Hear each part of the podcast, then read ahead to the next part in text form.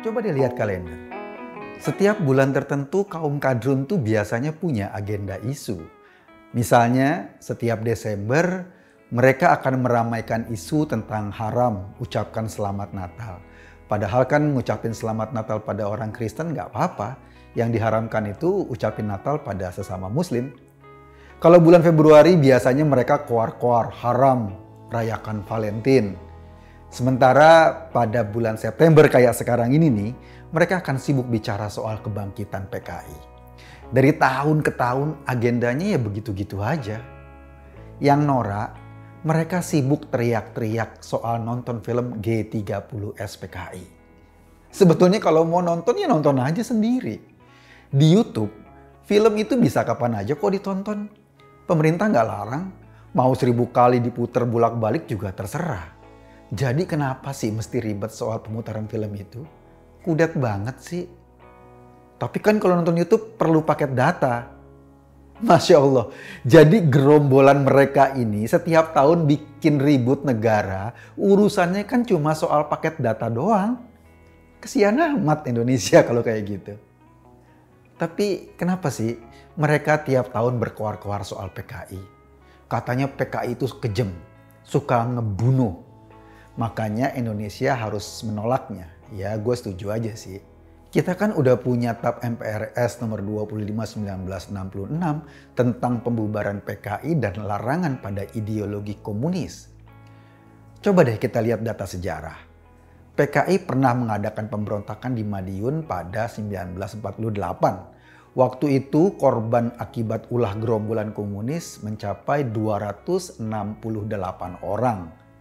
Setelah peristiwa Madiun, PKI melakukan pemberontakan lagi pada 1965. Korbannya sekitar 10 orang lah, 7 orang di antaranya para jenderal angkatan darat diangkat sebagai pahlawan revolusi.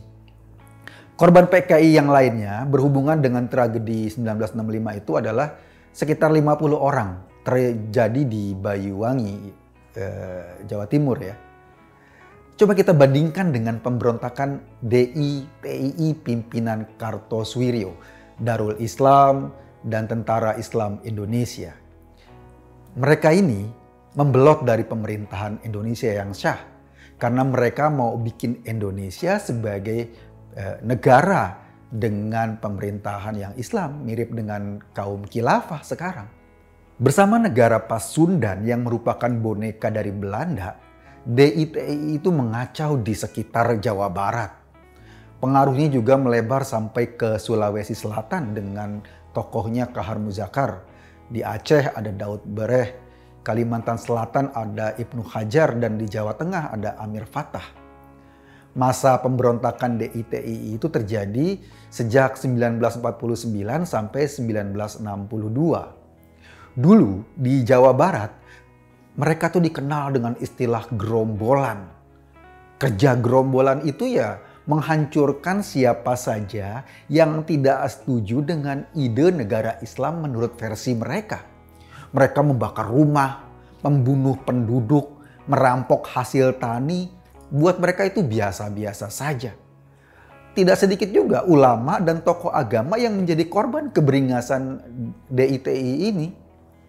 Dalam persidangan Kartosuwiryo, jaksa penuntut umum menjelaskan selama petualangannya, DITII sudah mengakibatkan jatuhnya korban jiwa sebanyak 22 ribu lebih rakyat Indonesia.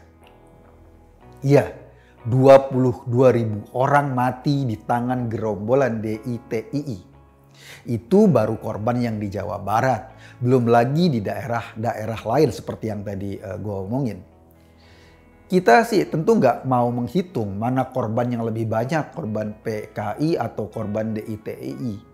Apa pun alasannya, setiap korban jiwa dalam petualangan politik adalah titik hitam dalam sejarah kemanusiaan di Indonesia. Yang lebih penting adalah bagaimana kita bisa memetik pelajaran dari peristiwa tersebut. Herannya, orang sekarang teriak soal kebangkitan komunis atau PKI. Padahal ya kalau lo perhatikan sehari-hari, bisa dikatakan komunisme itu sudah hampir punah. Uni Soviet sebagai negara pusatnya komunisme udah ambiar sekarang. Tembok Berlin yang memisahkan Jerman Barat dan Jerman Timur juga udah runtuh. Di Indonesia, kita punya TAP MPR yang melarang PKI dan komunisme bangkit. Jadi tanda-tanda komunisme bangkit sama sekali nggak kecium baunya.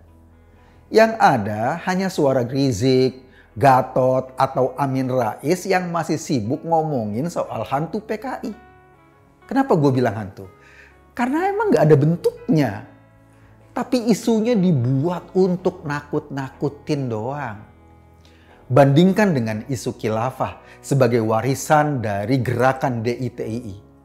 Lo perhatikan, gejalanya jelas dan terang benderang. Ideologi model DITII diteruskan oleh banyak orang. Orangnya kelihatan di sekitar kita. Kita gampang nunjuk orang tuh siapa-siapa aja yang teriak-teriak khilafah sekarang. Bahkan di BUMN atau pegawai negeri gak susah mencari pendukung khilafah. Artinya gini, di Indonesia kita pernah punya pengalaman dua pemberontakan besar yang membahayakan ideologi negara. Pertama pemberontakan PKI. Yang satu ini sekarang gejalanya boleh dibilang nggak lagi terdeteksi. Bau-baunya sih nggak kelihatan. Kalau ada orang yang ngomong soal kebangkitan PKI, anggap aja mereka sedang dilanda halusinasi. Nakut-nakutin kita dengan hantu yang nggak jelas keberadaannya. Yang kedua adalah pemberontakan model DITII yang mau mendirikan negara berdasarkan agama soal kilafah-kilafah itu. Kalau yang satu ini gejalanya bahkan kita rasakan sehari-hari. Lo lihat medsos banyak pendukung kilafah.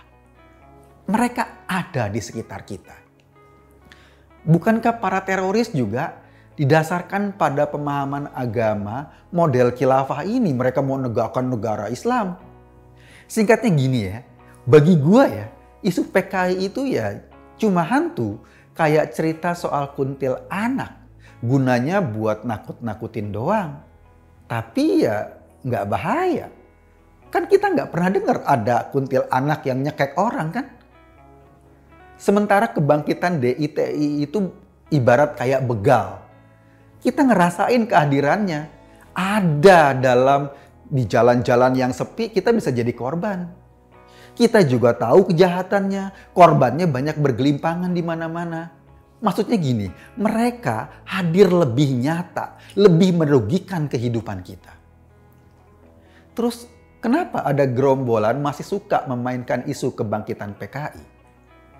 Lu inget film Scooby-Doo kan? Kalau nonton film itu, biasanya nih ya, mereka yang mengisukan soal hantu adalah penjahat yang mau dapat keuntungan dari ketakutan yang dibuatnya. Bagi gue sih, ketimbang nonton PKI, gue lebih tertarik nonton film Scooby-Doo. Pesan dan pelajaran yang bisa dipetik jauh lebih bermanfaat. DITII menurut gue dengan pergerakan yang ada sekarang kilafah-kilafah jauh lebih berbahaya dan lebih real ada di depan kita. Itu yang harus kita lawan. Gue sih ya cuma ngajak lu berpikir. Kesimpulannya terserah lu. Terima kasih.